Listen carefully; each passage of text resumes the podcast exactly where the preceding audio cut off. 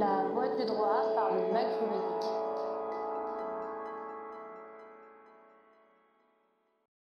Bonjour et bienvenue sur La Voie du droit, votre podcast d'actualité juridique. Comme tous les 15 jours, nous vous proposons un podcast au format court avec le décryptage d'une jurisprudence.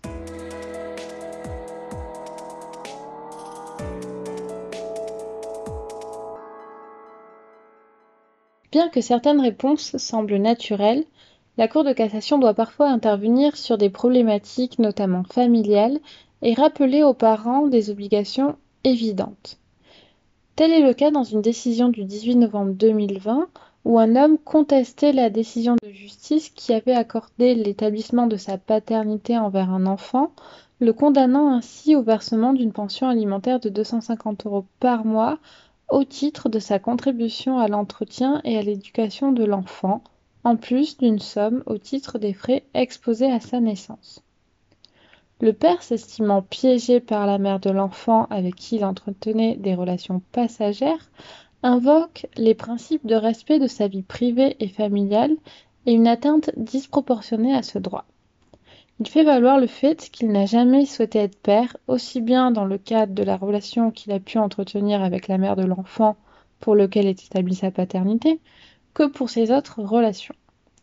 Compte tenu de ce parti pris, il n'entend pas assumer de charges envers l'enfant pour lequel il est reconnu sa paternité,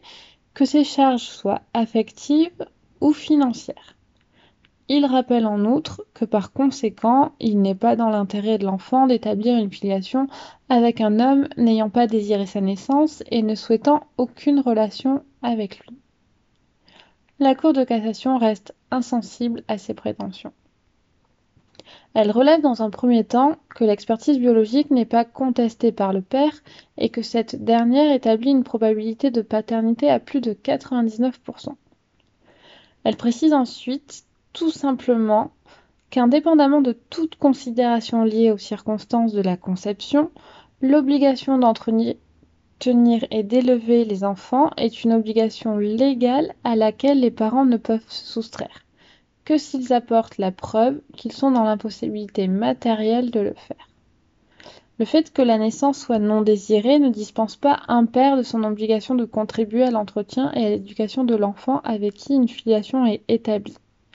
La haute juridiction ne fait ici que rappeler un droit naturel qui prend effet par la filiation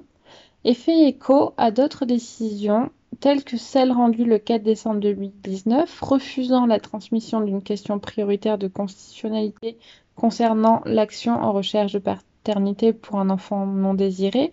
prise sur le fondement que dès lors que l'homme qui a la possibilité de prendre des mesures de nature à éviter une procréation